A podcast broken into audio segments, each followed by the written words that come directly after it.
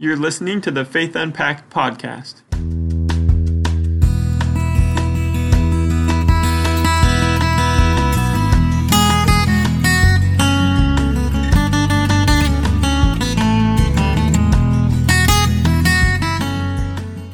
Welcome back to the Faith Unpacked podcast with Jamie and Jason. This is episode 193. And today we've got a special guest with us, Dr. William Lile, who uh, I got to meet when he came to speak at the Options Pregnancy Resource annual banquet. And he was very gracious and offered to come on the, the podcast that we do here to talk about the the pro-life position as a doctor. And so this is a very unique perspective that he brings to the table. Um, and we're going to be talking about all the medical advancements and a lot of different things that he has been doing. But first of all, thank you, Dr. Lile, for coming on this podcast with us. Oh, it's an honor and a pleasure to be here. I mean, my priority in medicine is doing everything that I can to defend and protect my patients. And uh, my patients are not just my pregnant moms, but my patients include their babies on the inside. In fact, when I have a pregnant mom come into my office, I actually have two patients. And if she has twins, I have three, and I've delivered quadruplets when you have five patients that are walking into your office on every visit. So whatever I can do to help my patients out, including the ones on the inside of the womb, is really my goal in life. That's great. Yeah, and we're excited to get into some of these these medical advancements we want to talk about. But first, we like to hear our guests share a little bit of testimony about how they came to know the Lord Jesus Christ. And so, yeah, why don't you just talk about that and and uh, talk about the difference He's made? Well, I was blessed to be uh, the child of uh, God believing Christian parents. And uh, they're the ones who led me to the Lord. And I can still remember being eight years old and life changed a little bit with my parents and my relationship and the way they were raising me. They had read some book and life changed. And that book happened to be Dare to Discipline by Dr. James Dobson. And only God could work it out that 40 years later, I'm actually have been on his radio show and he's a close friend and uh, so it just was always part of who I was. Of course, abortion became legal when I was eight years old in 1973. I was living in New Jersey. And even from a young age, my parents always taught us that no matter what you decide to do in life, you also have to think, how do I use my profession as a ministry? How can I serve the kingdom in my profession? So even as kids, I can remember going and serving meals at Pregnancy Resource Center banquets and uh, now I'm one of the speakers on those banquets. So we are blessed to be able to give a lot of information at banquets for centers, to legislatures, to governors. And it all really started off in 1999 when I had just finished my residency training. And of course, when you've been in college for four years, medical school for four years, and residency for four years, 12 years in school, and it's like, now it's time to get a job. And the practice that we took over was in Pensacola, Florida. At that time, it was the largest provider of abortions in the entire panhandle and had been for decades. We had the physician who was the abortionist sign a restrictive covenant, a non-compete, where he couldn't practice any medicine at all for two years. We took over the practice and on day one, we stopped all abortions and all abortion referrals. And as of now, that was 1999. Right now, we don't have a single abortion provider here in the city of Pensacola. So we found a way to use our profession as a kingdom service, and we actually travel around the country with that abortion equipment, demonstrating the evils of what abortion actually is, but also showing the amazing technology of how we are treating these babies in the womb as patients with modern medicine. Yeah, and, and obviously with the turn of events last year with Roe v. Wade being overturned and just the, the cultural milieu we're in right now. We know this is a hot topic in, in more than one level. People are uh, are speaking out more on one level, and some others are feeling uh, that they, they can't speak on it because they don't want to be labeled. But one of the things I love about your approach to speaking to this issue is you don't come at it with uh, angry condemnation or, or uh, a heated diatribe. Instead, you bring to the table scientific facts. You're bringing um, your own profession as a doctor, where you have been involved with a lot of these uh, incredible medical procedures that we're going to learn about. And I, I'm sure a lot of our guests have never even heard that these kind of procedures are actually being done on the unborn, those who have not yet uh, come into this world uh, as far as outside the womb. Um, and that is the same segment segment of our uh, society that right now, in, in, much of the country still, in much of the world, uh, it is legal to kill them for virtually any reason. And so we want to talk about that and, and maybe maybe just start with your some of the the coolest things that you get to see as a doctor that uh, us who are not in the medical profession um, are not privy to? Well, just ultrasound is an amazing tool in and of itself. I mean, when I started my residency, you know, that back in 1995, ultrasound was there, but it's nothing like it is now. Now we have ultrasound that is in strip malls and you can go and you can see your baby and get portraits, just like going to Olan Mills or something like that and get portraits of your baby and you can see your baby grow. But one of the fastest growing forms of party is now the gender reveal party. And what's amazing is maybe you could pay for an ultrasound at 18 weeks and you could maybe get a little sneak preview and know if it's a boy or a girl on the inside. Now we have a blood test. We have a blood test that can be done seven weeks after conception on the mom.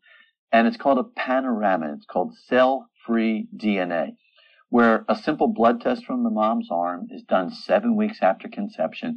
And with more than 99% accuracy, the labs can actually find little fragments of the baby's DNA that happens to have crossed through the placenta into the mother's circulation. And we find these little fragments of DNA, and we can do lots of studies, just like um, if somebody were to go to Ancestry and Me or 23andMe.com, we can actually, with 99% accuracy, tell you if that is a boy or is a girl. Not if it's going to be a boy or going to be a girl, but what is the gender of that baby? And what's amazing with today's society is we do this blood test, and guess what? We only have one, two choices as far as the results. It's either a boy or it's a girl. There is nothing else as far as answers other than that. So seven weeks after conception, somebody can actually get a simple blood test and find out if it's a boy or a girl. And that's amazing advances in technology, but technology is not always good. It's all the way that technology is used. And one of the ways that technology can be used for evil is that you can take the abortion pill and abort a baby with 98 to 99% efficiency. It'll kill the baby up to 10 weeks gestation. So if somebody really did their timing right, they could actually do the blood test to see if it's a boy or a girl. And if it wasn't the gender that they wanted, they would still have time to take the abortion pill, abort that baby with fingers, toes, and a heartbeat, and then try again in two months. So technology is advancing. Technology is a tool but some people use tools for good and some people use tools for evil. So ultrasound has been one of the biggest advances, but you know, even since my residency, we were just starting to really treat the babies on the inside as patients. A lot of times we would diagnose something that was abnormal and we'd see it, but we couldn't do anything about it. Now there's a condition where moms will have antibodies. First visit that a mom comes into our office, we do lots of blood work. And one of those things that we look into are antibodies. And mothers can develop antibodies against certain blood types. So if mom's blood type happens to be Rh negative, but she's been exposed to Rh positive blood, she has antibodies which will attack Rh positive blood. Well, if the baby in the womb has Rh positive blood, her antibodies can actually cross over to, through the placenta to the baby and start to attack the baby's blood. It just says you are foreign. It's like if somebody got the wrong type blood type kidney, your body and immune system is going to attack it. Well, years ago, we didn't have anything that we could do about it. We'd see babies die in the womb. We'd figure out what happened, but you know, what do you do? Well, now we have the technology where if the baby's blood count is dropping, we can actually give that baby a life-saving blood transfusion. We do this routinely around the country. And it's called a PUBS uh, peri-umbilical blood sampling, where we can actually guide a needle with an ultrasound, guide it through the skin of the mother, through the wall of the uterus, go right up to the vasculature of the placenta and the umbilical cord, and we can actually give that baby a life-saving blood transfusion. And people say, well, well, where do you get this magic baby blood? It's like, it's not baby blood. If you had a blood drive at your hospital or your church or your work, and you have O negative blood, we can use your O negative blood to save a life of the baby in the womb. And that's amazingly fulfilling the greatest commandment. Remember when the Pharisees thought they'd trick up Jesus and they asked Jesus, they said, What's the greatest commandment? And he said, Love the Lord your God with all your heart, mind, and soul, and your neighbor as yourself. So if your next door neighbor said, Hey, I need a blood transfusion or I'm going to die, of course, we're going to treat our neighbor as ourselves. I'm going to give them a unit of my blood. Well, when you're donating blood and you have O negative blood and we use your O negative blood to save the life of the baby in the womb, that's fulfilling the greatest commandment. You are giving that unit of blood to your neighbor, not to the mom who is on the outside. You're giving this to your neighbor, the baby that's on the inside. So we're doing blood transfusions. But now the surgeries that we are doing on the inside of the womb are just mind boggling. We are giving medications to babies to control their heart rate, or sometimes we'll see a baby that has a heart rate of 240, 250. And a normal heart rate for a baby is about 120, 150. But when the heart rate gets real high, the baby can actually go into heart failure. But before, we would just see the baby dying because the heart was going too fast. Well, we couldn't just give mom a huge amount of heart medication to lower the baby's heart rate because it's going to have a, an effect on the mom as well. So we can now actually give doses of medication, either inject it into the baby's abdomen or actually even put it in the fluid that surrounds the baby because the baby swallow that fluid and we can actually control a baby's heart rate with a medication that we gave specifically to the baby.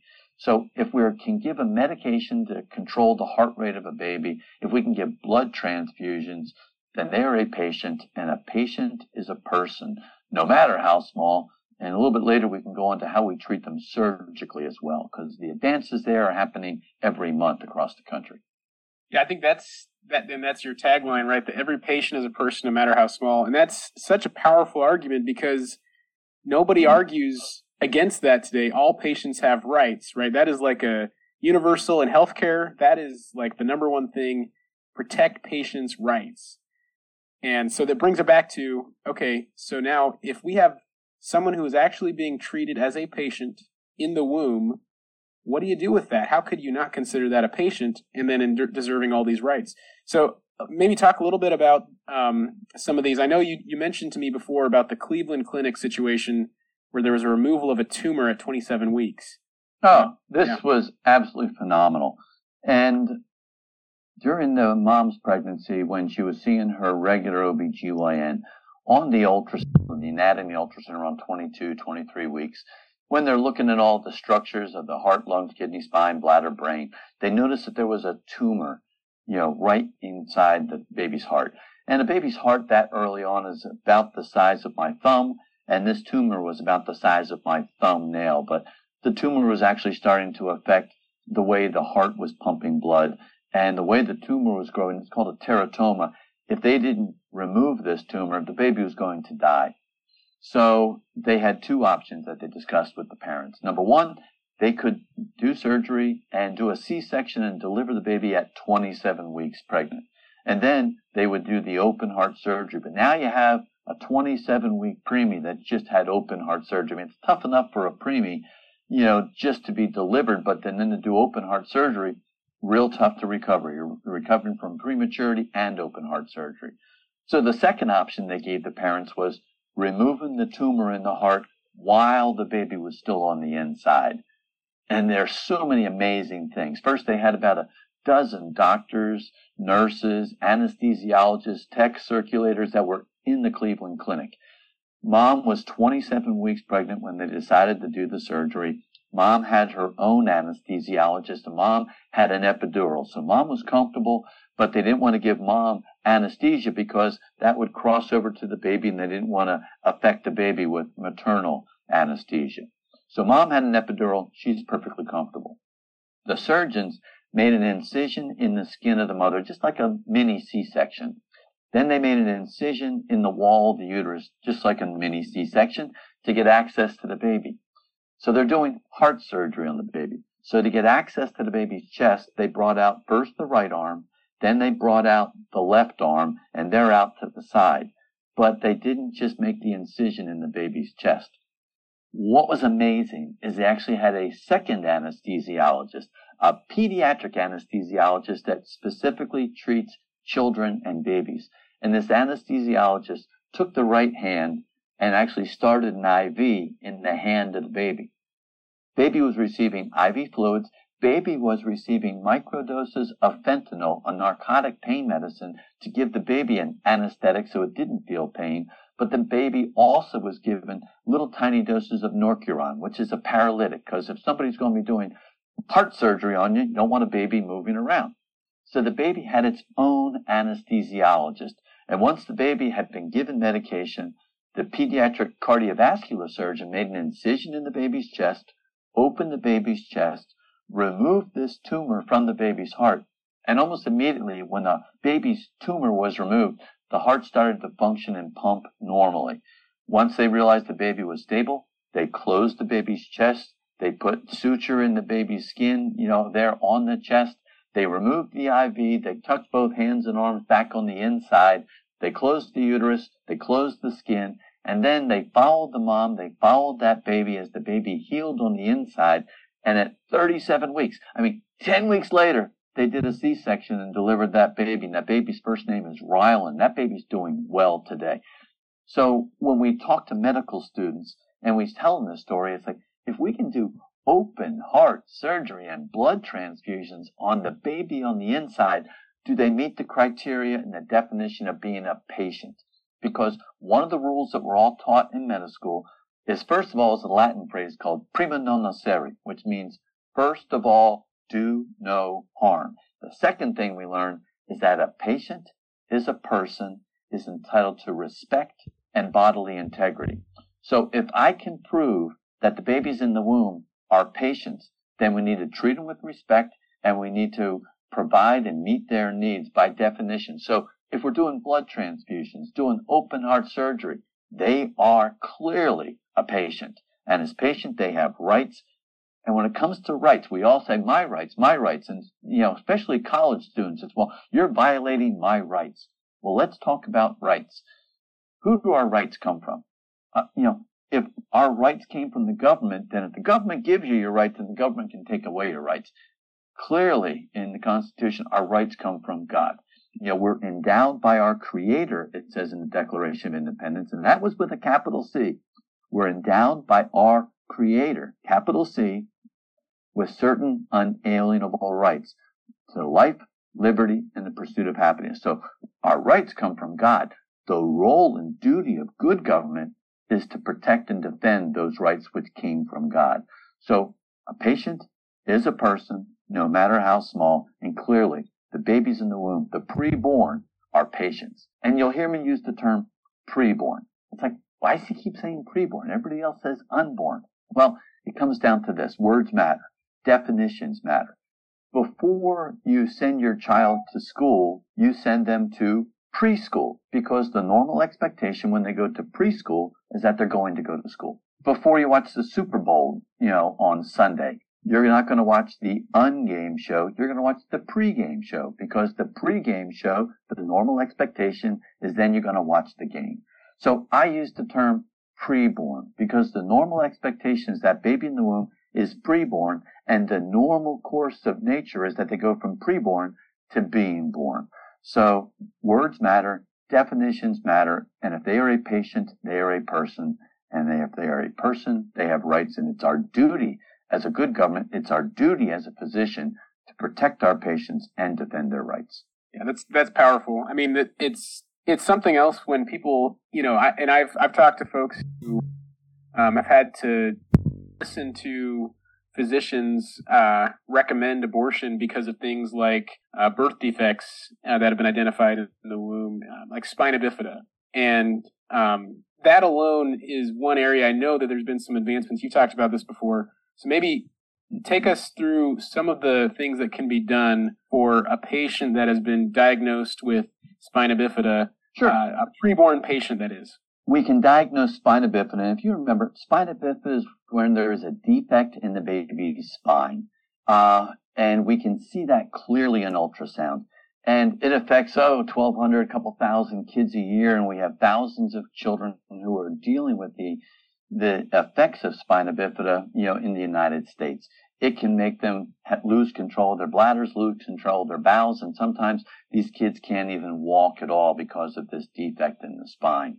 So it used to be that we would see it on ultrasound and say, well, when the baby's delivered, we'll try and fix it on the outside. And we did that for decades. And then over 25 years ago, they started to think about, well, you know what? Why don't we surgically correct it while the baby's still on the inside?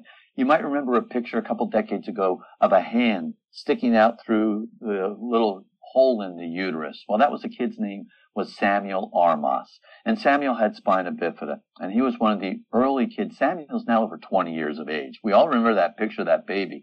Samuel's over 20 years of age, and they opened up the womb and they fixed the defect that was in Samuel's spine. Samuel now can play basketball, goes whitewater rafting. I mean, he's a normal, healthy kid.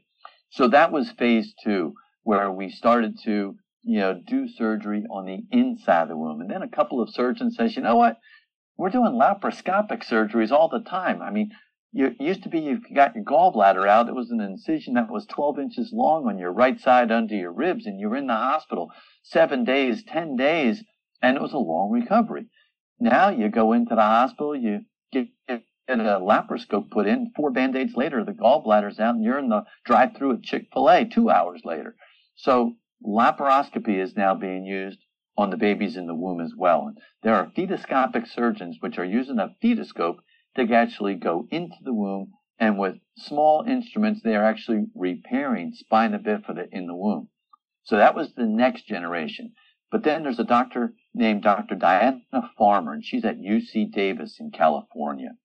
And she was thinking, you know what? We're doing open surgery to repair spina bifida. We're doing fetoscopic surgery. She goes, I wonder if we can fix it there on the inside.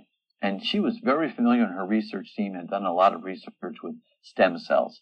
And where did the stem cells come from? Well, first, they tried using stem cells, and some researchers are doing stuff with stem cells from aborted babies which is horrible. You don't abort a baby to harvest its organs to use to help somebody else out because that's a individual created in the image of God at that moment of conception.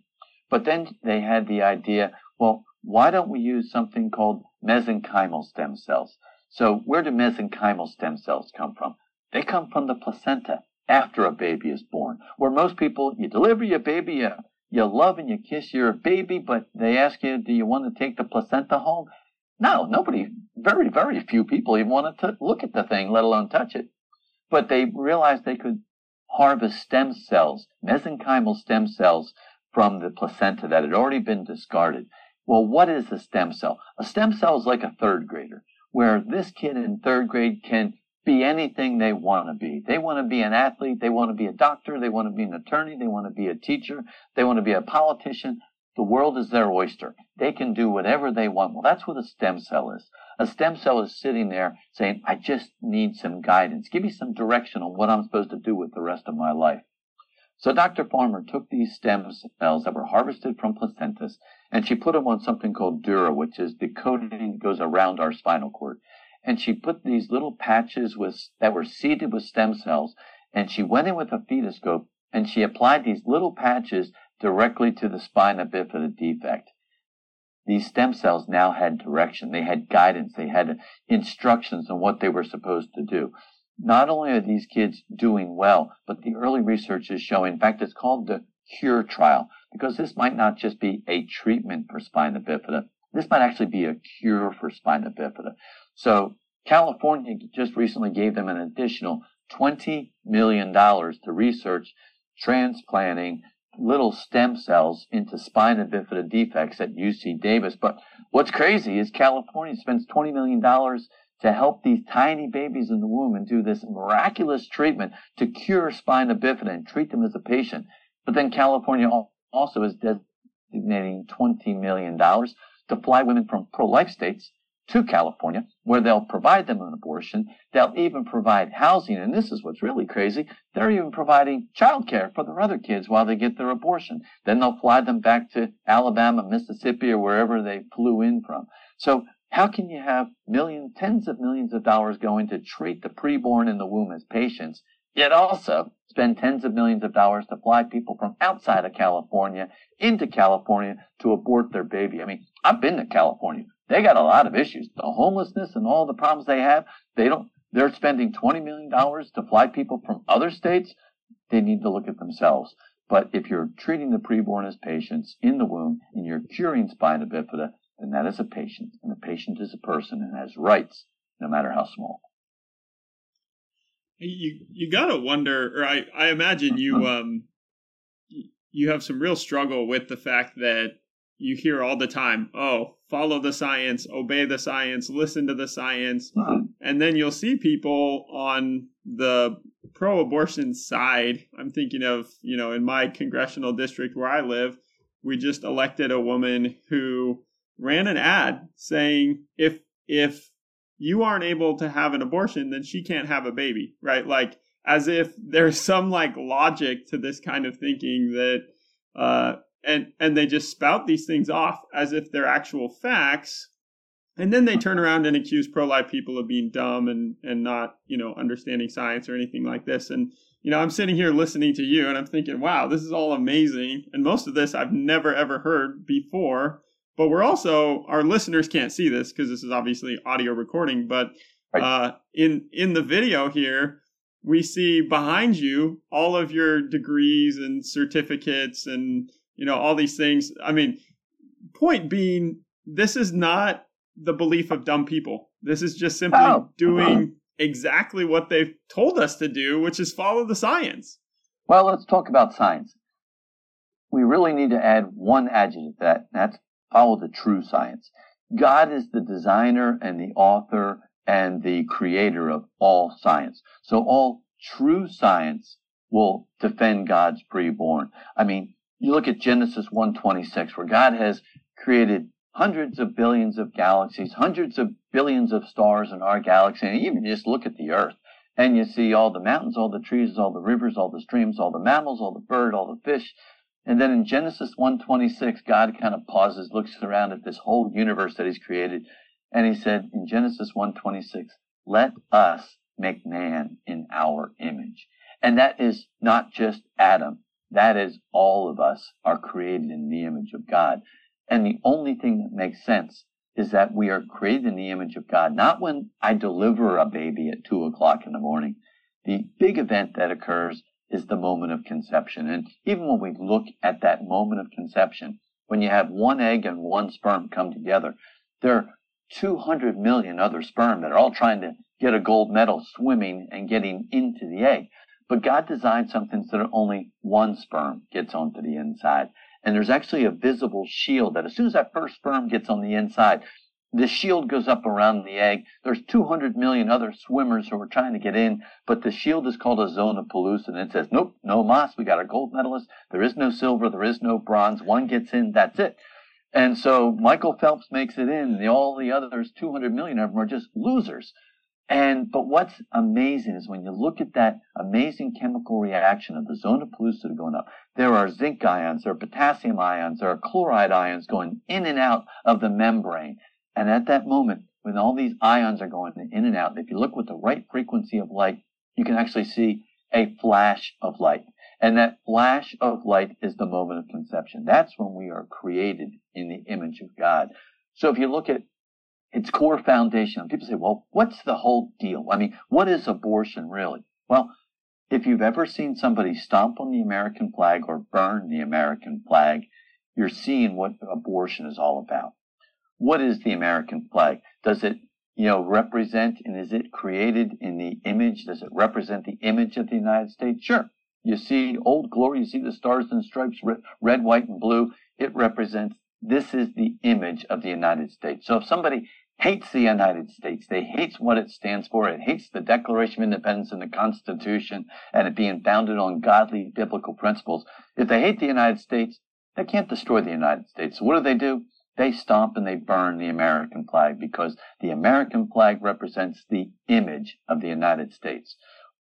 If we are, if God said himself in Genesis 1:26 that at that moment of conception we are created in the image of God, abortion at its most basic foundation is an attack against God. They can't destroy God, so they want to attack that image of God. You see that in the Old Testament with child sacrifice. You see that in the Old Testament when, you know, Pharaoh is trying to kill the babies. You see that with Herod. When Herod, you know, was trying to kill Jesus, so he killed all those babies just to get rid of them, to kill that image of God. So abortion at its basic foundation is an attack on that image of God. And it is our role and it is our duty as the church that this is a spiritual battle. And our duty is to defend and protect that image of God. That's why this has got to be coming from the pulpits. This is a spiritual battle. Satan rejoices whenever a baby dies because that was the image of God. When a woman is contemplating abortion, Satan rejoices. When a woman goes into a pregnancy resource center and with just telling them the truth and that they love her and they will help her, and she changes her mind and she decides not to abort that baby, Satan yells because he has lost that victory of killing that image of God. When a woman takes the abortion pill, Satan celebrates and he just says, Yes, I've destroyed, destroyed another image of God. But what's amazing is we have a three day window. When a woman makes that wrong choice and she's taking the abortion pill, and there's a 98% chance that that baby is going to die. We have a three day window where we can safely reverse the effect of the abortion pill. I've tried this 17 times in my practice and I've been successful 13 times. Well, we have a three day window to successfully reverse it. Well, what other thing happened in three days? Did Satan rejoice 2,000 years ago when all of a sudden he wanted to destroy God. He wanted to destroy Jesus. So Satan had him tried with a mock trial, and then he had him beaten, he had him whipped, and then he had him put on a cross, and then he had nails in his hand and in his feet, and then at the end, you know, Jesus said, It is finished. He took his last breath. They thrust a spear into his chest. He was dead. And they brought him down from the cross and they laid him in a tomb. And Satan and his minions celebrated because Jesus, God, was dead. But then, what was the window? Three days later. Three days later, with this multi-ton rock rolled in front of the tomb, and with uh, a seal and Roman guards put up, the women went to the to the tomb. They looked inside the tomb, and the, the stone had been rolled away, and there was no Jesus there on the inside. It was just a grave cross. The uh, the Roman soldiers they yelled, no. Satan yelled, no. But the women, what did they yell? They yelled, he's alive, he's alive, he's alive. So this is just so similar. This is a spiritual battle, and you don't send politicians in to fight a spiritual battle. This battle for the preborn, the image of God, needs to be led by the church. And that is the role of the pastors. If we're not going to have people hear the truth about abortion from the pulpits, then where are we supposed to hear it? But the other message that's important to hear from our pulpits is this is not a finger pointing message of condemnation. We've all done wrong. We've all made decisions that we regret. We've all done things that we regret. I mean, look at Paul. Paul was running around giving the thumbs up when, for Christians to be persecuted and stoned. I mean, he was there when Stephen was being stoned to death, and he's giving the thumbs up and holding their clothes. Yet Paul, after an amazing, you know, uh, you know, reaction to Jesus himself, Paul said, forget about those things which lay behind and press on towards what's ahead. Lifeway came out with a study just recently and it showed that in the evangelical church, 18% of the men and the women had personally been involved in an abortion. And in the Catholic Church, it went up as high as 24%. So this is not a problem outside of the church. There is a message that needs to be coming from our pulpit that yes, abortion is wrong. It is an attack on the image of God and that a patient is a person no matter how small but it's also a message of forgiveness because everybody needs healing after being involved in an abortion. Healing only comes through forgiveness and true forgiveness only comes through the blood of Christ.